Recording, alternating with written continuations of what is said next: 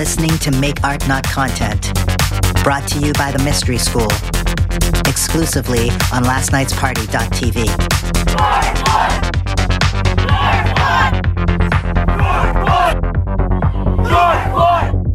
I remember when my dad brought me to my first march when I was a kid. It was on Parliament Hill, a march for Haiti. And it was minus 30 degrees outside, and I was freezing like I had never felt it before. So I asked my dad, why are we out here? And he just said, because it's important. The only thing that was important to me was getting back home. My lips felt like they were going to rip and bleed from being glued together out in this cold. And I started not being able to feel my feet now, too. It got so bad, I just had to close my eyes. Have you ever been so cold that your extremities start burning? That's where I was at. The sound of the crowd got more and more muted. I felt like I was gonna pass out. But then it happened.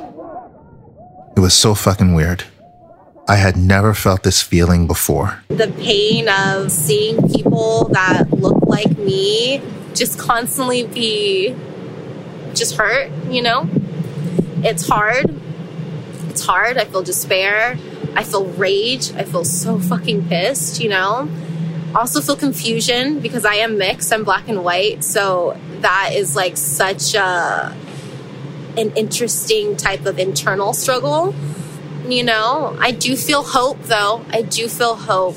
It's no longer okay to just support from afar. Like, we need support up front. We need people educating others that might not have the resources. I reopened my eyes, and everything looked different now. The chanting came back up like a Daft Punk low pass filter being released. And I started chanting too. I had transcended it. And by it, I mean my ego, my comfort, my sense of time. I finally understood why I was there. Because right now, there was something bigger than me, something more important than my immediate comfort. To this day, I thank my dad for that lesson, for making me go out there and understand that it's more important to be uncomfortable than to be passive. We should go, he said.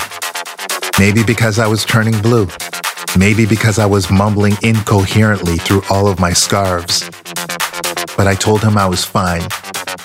Back then, I didn't know words like transcend. But that's what had happened. And that's what I hope happens to you. Soon. Like hopefully now.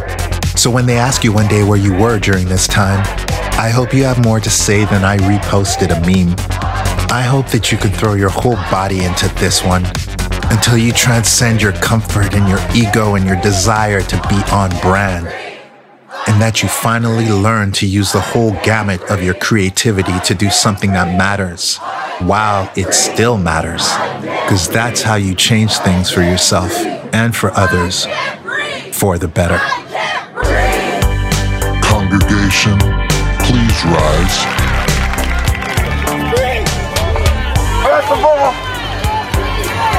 Every single one of you for coming out. This is very important. This is very vital. Black lives have always mattered. We have always been important. We have always meant something. And now is the time. I ain't waiting. I ain't waiting. You know, one of the side effects of seeing all this passion out on the streets is that it immediately reveals those who are suffering from apathy, the ones who don't stand for anything, the ones who go with the crowd, the ones that are there just waiting for it all to calm down so that life can get back to normal again. To those people, I say, Fuck you. Hey, do you even know what it's like to throw your whole body into something? I mean, Lucky you, society has given you all these thoughtful excuses and ready made catchphrases that get you off the hook, just so that you never have to actually do anything. You can hide behind memes now. You can copy and paste someone else's ideas instead of sharing your own imperfect opinions like a shield to protect you from exposing your lack of eloquence. That's why you're passive, isn't it? That's why your eyes are glazed over. You don't want to risk. But here's my challenge to you. Instead of cutting and pasting someone else's words or stealing someone else's video, no, why don't you share your own imperfect words, your imperfect face, your imperfect emotion? Because that is what would truly be perfect in this moment. Especially if it's not on brand. Especially if you're usually shy. But you won't do it. Hello? I'm talking to you. The others, they're raging with passion outside. They're out there putting their money where their mouth is. But I'm the guy they sent back into the building. I'm here to see who's hiding in the corners.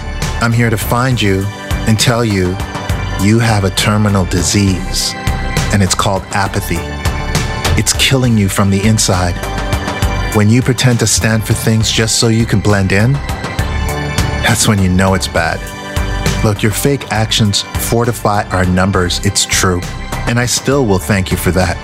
But why be just a body when you could bring your heart into the equation? When you could bring your soul, your passion? Donating is necessary, but that's not enough. Marching alongside of us is necessary, but that's not enough. You need to smoke peyote with the chief. You need to throw your whole body into it. You need to let yourself feel every emotion so that those who don't get it yet can feel it too. Right now, we need the real you, not the Instagram you. Some of you are artists, some of you are bankers, some of you are lawyers, some of you own shop stores. You are important. Your individual power, your individual right is very, very important. We can all join together to make this a better world. We can all join together to make this special. We can all join together